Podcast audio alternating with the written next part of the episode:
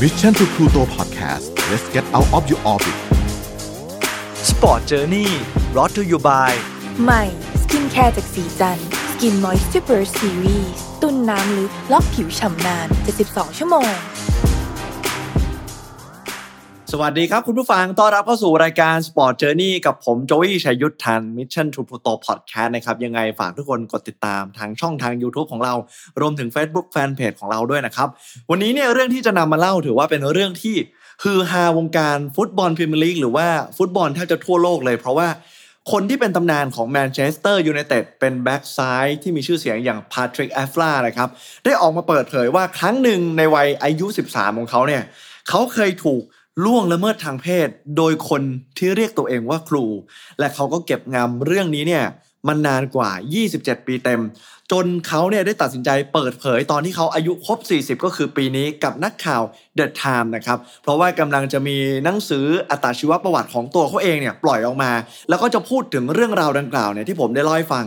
ออกสู่สาธารณชนนะครับ มีผู้คนคัดค้านทั้งตัวครอบครัวของเขาเนี่ยแต่ว่าเรื่องราวจะเป็นยังไง เดี๋ยววันนี้มาฟังกันนะครับ สิ่งที่เขาต้องการที่จะออกมาเปิดเผยเรื่องราวทั้งหมดเนี่ยเขาหวังว่าเรื่องที่เขาพูดออกมา จะช่วยเด็กคนอื่นๆ ที่กำลังถูกกระทำเหมือนเขาในเวลาที่เขาเคยโดนได้ และก็เป็นการแสดงออกถึงความกล้าหาญว่า แม้กระทั่งคนดัง คนที่แข็งแกร่ง คนที่มีภาพลักษณ์ของการต่อสู้ทุกอย่างเนี่ย ก็ยังเคยถูกรังแกหรือกลั่นแกล้งและมีมุมอ่อนแอให้ได้เห็นอะไรประมาณนี้นะครับ ผมขอเล่าประวัติของเขาคร่าวๆก่อนาทริกเอฟลาเนี่ยหรือชื่อเต็มๆ ชื่อว่าปาทริสปาทริซ เอฟรานะครับเป็นชาวฝรั่งเศส เกิดเมื่อวันที่ 15 พฤษภาคม ปี 1981 แต่จริงๆแล้วต้องบอกว่าเอฟราเนี่ยไม่ใช่ชาวฝรั่งเศสโดยกำเนิดนะครับ เขาเป็นชาวเซเนกัลครับเกิดที่เมืองดาการ์เมืองหลวงของประเทศเซเนกัลนั่นแหละครับ แล้วก็มีพี่น้องมากถึง 26 คนเยอะมาก แต่ว่าเป็นพี่น้องต่างมารดานะครับ หรือว่าต่างแม่ คือคุณพ่อเขาเนี่ย ค่อนข้างจะมีภรรยาหลายคน แล้วก็มีอาชีพเป็นนักการพูดนะครับ ก่อนที่ในวัย3ขวบเนี่ยปาทริกเอฟลาและครอบครัวจะตัดสินใจย้ายจากเซเนกัลเนี่ยมาอยู่ที่ประเทศฝรั่งเศสแล้วก็ได้สัญชาติ แต่ว่าชีวิตของเขาเนี่ยแน่นอนว่ามันไม่ได้สวยหรูอย่างที่หลายคนคาดคิดไว้นะครับ เนื่องจากว่าพ่อเขาเนี่ยก็มีภาระการเลี้ยงดูครอบครัว แล้วต้องอยู่ในประเทศฝรั่งเศสก็ค่าใช้จ่ายมันก็เยอะตามมา ก็ทำให้เขาต้องดิ้นรนต่อสู้ตั้งแต่ยังเด็กนะครับ แล้วก็มันเป็นอะไรที่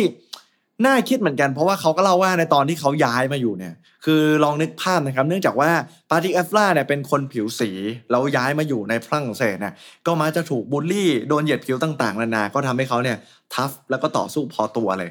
แล้วก็กลายมาเป็นนักสู้อย่างไม่เกรงกลัวใครจนโตขึ้นมาเนี่ย คนที่ติดตามเขาเนี่ยจะพบว่า เขาเนี่ยถูกเหยียดผิวมาตลอดตั้งแต่สมัยยังค้าแข่งกับแมนเชสเตอร์ยูไนเต็ดนะครับอย่างกรณีที่ดังๆ เลยอย่างผมเป็นแฟนลิเวอร์พูลก็จะทราบดีถึงเรื่องนี้ ย้อนกลับไปในปี 2011 ในตอนนั้นเนี่ยมีอดีตกองหน้าที่สุดยอดคนหนึ่งของโลกอย่างลุยส์ ซัวเรซนะครับได้เข้าไปด่าเขาว่าขออนุญาตนะครับ ใช้คำว่าไอ้ดำไอ้มืดนิโกรอะไรประมาณนี้ มันจะมีจังหวะหนึ่งครับ คุณผู้ฟังที่ มันจะมีลูกเตะมุมแล้วปาทริซ เอวร่าเนี่ยจะเข้าไปเหมือนประกบหลุยส์ ซัวเรซแต่ซัวเรซก็สะบัดเขาออกครับ แล้วก็บอกว่าพูดประมาณว่ามึงอย่ามาใกล้กูไอ้ดำเป็นคำหยาบๆอะไรประมาณนี้ ตอนนั้นเนี่ยก็เกิดเออเหมือนจะมีเหตุการณ์บานปลายเหมือนมีความหงุดหงิดของทั้งสองทีมเนี่ยมันจะสู้กัน เพราะว่าเป็นแมตช์แดงเดือดด้วย แต่สุดท้ายเนี่ยก็ เออโดนลงโทษไปครับ ปรับไป 40,000 ปอนด์แล้วก็แบนไป 8 เกมด้วยกันนะครับสำหรับลุยโซเลส แล้วก็มีอีกหนึ่งเหตุการณ์ที่จะไม่พูดไม่ได้เลยก็คือ the the battle of the bridge นะครับ ที่เขาเคยโดนสตาฟโค้ชของเชลซีไปเหยียดผิวเขาหลังเกม แล้วก็เกือบจะมวยหมู่ ที่เคยเป็นข่าวที่โด่งดังมากๆเลยเดี๋ยวไว้มีโอกาสจะมาเล่ารายละเอียดของเรื่องนี้ให้ฟัง แต่กลับมาที่ปาทริซ เอวร่าครับ ที่บอกว่าเขาโดนล่วงละเมิดทางเพศ และตอนนี้เนี่ยกำลังจะมีหนังสืออัตชีวประวัติที่มีชื่อว่า Patrick e f l a I Love This Game นะครับเขาให้ได้สัมภาษณ์แบบหมดเปลือกเลยกับนักข่าว The Times เล่าย้อนกลับไปในตอนที่เขาอายุได้เพียงแค่ 13 ปีเล่าว่าตอนนั้นเนี่ยเขาเพิ่งย้ายโรงเรียนใหม่ครับคุณผู้ฟัง และด้วยระยะทางของบ้านเขากับโรงเรียนเนี่ยมันห่างไกลกันมาก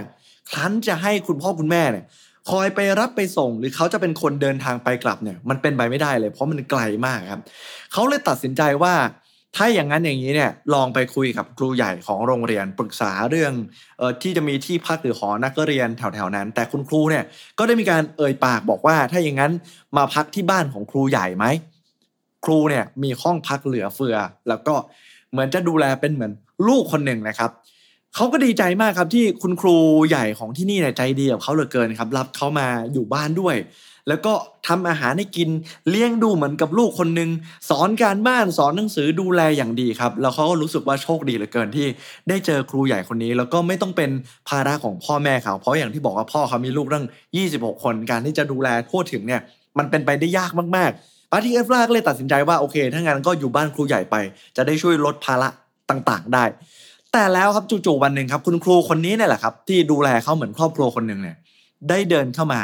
ภายในห้องนอนของเอฟลาครับ ก่อนที่จะมีเหตุการณ์ล่วงละเมิดทางเพศเกิดขึ้นครับ ภายในบ้านของครูใหญ่ปาทีเอฟลาไม่สามารถร้องขอความช่วยเหลือจากใครได้เลยครับ เพราะว่าเขาอยู่กันเพียงแค่สองคนในห้องนั้น เขายอมรับครับว่าตอนนั้นเนี่ยเขาดังช็อกแล้วก็เสียใจมากๆ ในวัย 13ทำอะไรไม่ถูก คิดอะไรไม่ออก ไม่รู้ว่าจะทำยังไงครับ โดนครูที่เขารักและไว้ใจทำกับเขาแบบนี้ ครูที่ควรจะปกป้องเขามากกว่า แต่กลับมาล่วงละเมิดทางเพศของเขา และไม่สามารถร้องขอความช่วยเหลือจากใครได้ หรือแม้กระทั่งจะไปบอกคุณแม่ของเขา เขาก็ไม่คิดว่าจะกล้าไปบอกหนึ่งเลยเขารู้สึกอับอายสองเนี่ยเขารู้สึกว่า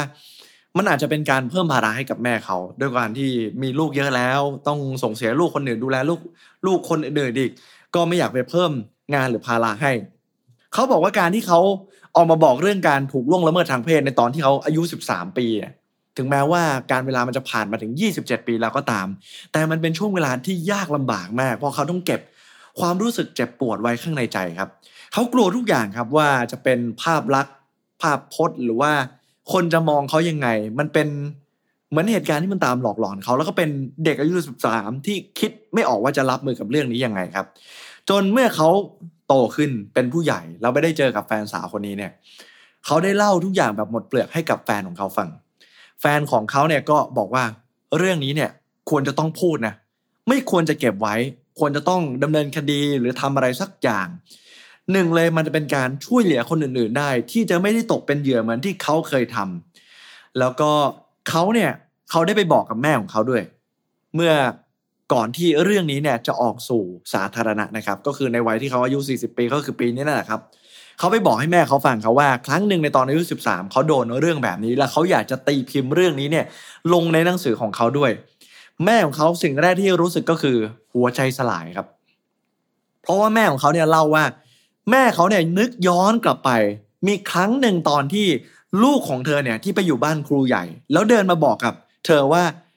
ไม่กลับบ้านครูใหญ่ได้ไหม ขออยู่บ้านแม่ ไม่อยากกลับไปบ้านครูใหญ่เลย คือมันจะมีช่วงวีคเอนที่เสาร์อาทิตย์ เอฟล่าเนี่ยก็จะเดินทางกลับมาบ้านมาอยู่กับพ่อแม่ แต่ก็จะไม่อยากกลับไปในช่วงวันจันทร์ที่จะต้องไปอยู่ครูใหญ่ ซึ่งแม่ของเขาก็ไม่เข้าใจว่าทำไม และเอฟล่าก็ไม่เคยบอกว่าเกิดอะไรขึ้นพอมาวันนี้เนี่ยแม่ของเขาเนี่ยทราบเรื่องทั้งหมดเนี่ยรู้สึกโกรธมาก กับสิ่งที่มันเกิดขึ้นแล้วสุดแล้วรู้สึกผิดมากกับหัวอกคนเป็นแม่ ที่ไม่สามารถปกป้องลูกของเธอได้ครับ แม่ของเอฟล่าเนี่ยโกรธถึงขนาดที่บอกว่า ถ้าเขาไม่ฟ้องร้อง เธอจะทำเอง และถ้าเขายังมีชีวิตอยู่ เธอจะตามไปฆ่าเขามันมีความแค้นมากมายเต็มไปหมดของหัวอกของคนเป็นแม่ครับ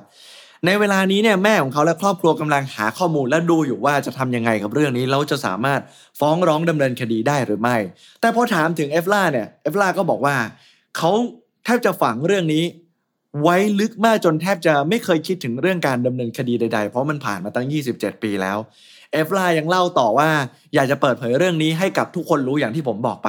แม่ของเขาเนี่ยแสดงความเห็นว่าไม่เห็นด้วยคัดค้าน เพราะว่ามองว่ามันเป็นเรื่องส่วนตัวของเอฟลาและกลัวว่า คนในสังคมจะแสดงความคิดเห็นต่างๆ นานาที่อาจจะทำร้ายเอฟลาในปัจจุบันได้ แล้วก็ไม่เห็นด้วยเลยที่จะเปิดเผยเรื่องนี้ออกไป มองว่ามันไม่ไม่จำเป็น แต่เอฟลาเนี่ยตอบกลับไปว่าในตอนนี้เนี่ยมันไม่ใช่เป็นเพียงแค่เรื่องของเด็กชายเอฟลาในวัย 13 ปีที่เคยโดนกระทำอีกแล้ว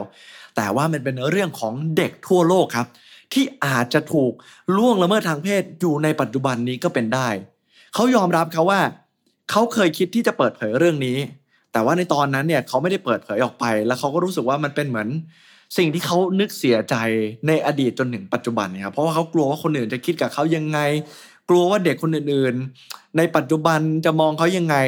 ที่เป็นไอดอลแล้วโดนอะไรแบบนี้ แต่ตอนนี้เนี่ยเขาไม่กลัวแล้วเขาอับอายมากกว่าที่ตัวเองเนี่ยไม่กล้าที่จะออกมาพูดเรื่องนี้ และเขาอยากแสดงความกล้าหาญออกมา ให้เด็ก ๆ เห็นว่าเขากล้าที่จะออกมาพูดและต่อสู้ แม่ของเขาเนี่ยพอได้ยินว่าเขาอยากจะช่วยเหลือ เด็ก ๆ คนอื่นๆ ที่อาจจะถูกแบบโดนแบบนี้เนี่ย แม่ก็เลยยอมให้เขาเนี่ยเปิดเผยเรื่องนี้ได้ เขายังเล่าต่อนะครับว่า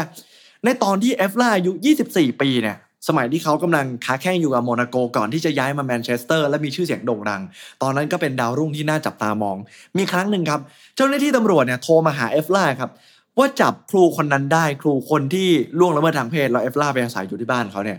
เล่าว่าครูคนนี้เนี่ยถูกจับข้อหาล่วงละเมิดทางเพศ แต่ว่ากับเด็กคนอื่นนะเลยถามเอวร่าว่าเออ ในเมื่อเอวร่าเนี่ยเคยไปพักอาศัยอยู่ที่บ้านของครูเป็นเวลาหลายปีเนาะเคยเกิดเหตุการณ์ ถูกล่วงละเมิดทางเพศกับเอฟล่าหรือเปล่า ซึ่งตอนนั้นเอฟล่าก็กำลังจะเป็นดาวรุ่งที่มีชื่อเสียงแล้วก็เป็นนักเตะที่มีชื่อเสียงเขาก็กลัวมากครับ ว่าถ้าเขาเปิดเผยเรื่องนี้ออกไปมันจะส่งผลกระทบอะไรกับเขาบ้างพอตำรวจยิ่งคาดคันเขามากเท่าไหร่มันเลยกายว่าเขาก็เลยตอบไปว่าไม่ไม่ไม่ไม่ไม่เคยโดน ไม่เคยมีอะไรเกิดขึ้น แต่นั่นแหละครับ อย่างที่บอกไปว่ามันเป็นสิ่งที่ทำให้เขาเนี่ยเหมือนเป็นตราบาปแล้วก็รู้สึกผิดที่สุดในชีวิต เพราะเขาคิดว่าถ้าเกิดวันนั้นเขาบอกไปเนี่ยเขาอาจจะช่วยเหลือเด็กในสังคมที่กำลังโดนได้ แล้วไม่ต้องรอให้มันผ่านมานานถึง 27 ปีขนาดนี้ เขาเล่าต่อว่าเหตุผลที่เขาไม่กล้าพูดหรือว่าไม่กล้าแสดงความอ่อนแอออกมา ให้คนทั้งโลกเห็นว่าไอเด็กชายที่เข้มแข็งที่ชื่อปาทริกเอฟลาเนี่ยเคยถูกล่วงละเมิดทางเพศ เพราะว่าคุณพ่อของเขาเนี่ยเป็นคนที่เข้มแข็งมาก แล้วมักจะปลูกฝังเขาเสมอว่า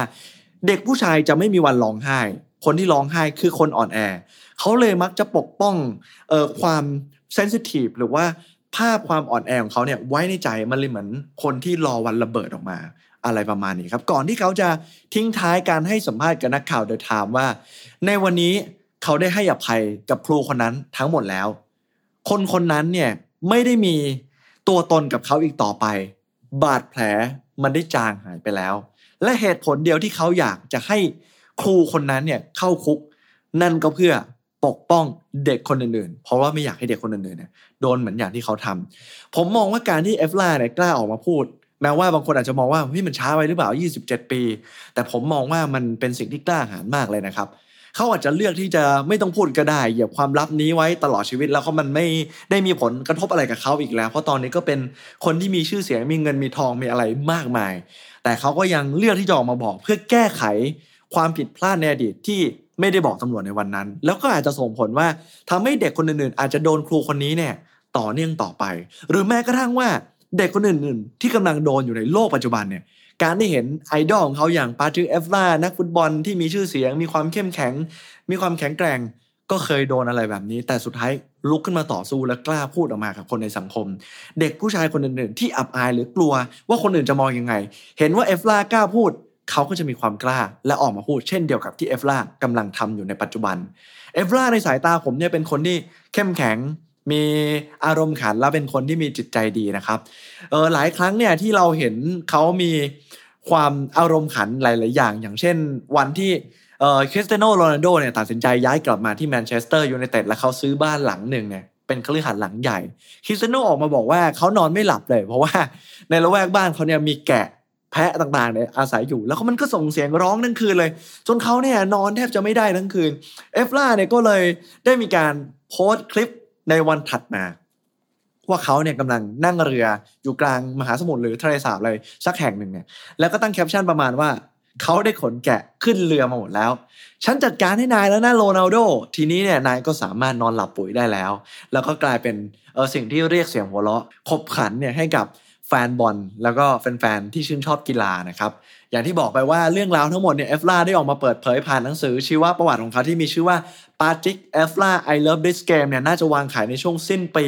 ของปี 2021 ปีนี้เนี่ยแหละครับ ยังไงก็ลองไปหาอ่านดูกันได้ เขาจะบรรยายทุกเหตุการณ์อย่างละเอียดยิบ ซึ่งผมก็อาจจะขออนุญาตไม่ได้บรรยายแบบเจาะลึกลงไปว่า การที่เขาโดนล่วงละเมิดทางเพศเนี่ยมันเป็นอะไรยังไงได้ แต่ยังไงเพื่อนๆสามารถไปลองหาอ่านกันได้ อีกหนึ่งเรื่องที่ผมมองว่าน่าสนใจมาก เขาได้เคยออกมาเปิดเผยว่าเขาเนี่ย ตอนที่ย้ายมาร่วมทีมแมนยูใหม่ๆ เขากับเนมันย่าวิดิชเนี่ยเอ่อกองหลังของแมนยูที่เป็นตำนานอีกหนึ่งคนที่ตอนนั้นถือว่าเป็นแผงหลังที่นับว่าดีที่สุดในโลกนะครับ เขาเคยทะเลาะกันต่อยกันเลยนะครับชกกันเลย แล้วทะเลาะไม่คุยกันถึง 3 เดือนด้วยกัน แล้วต้องยืนเออกองหลังคู่กันเนี่ยคือ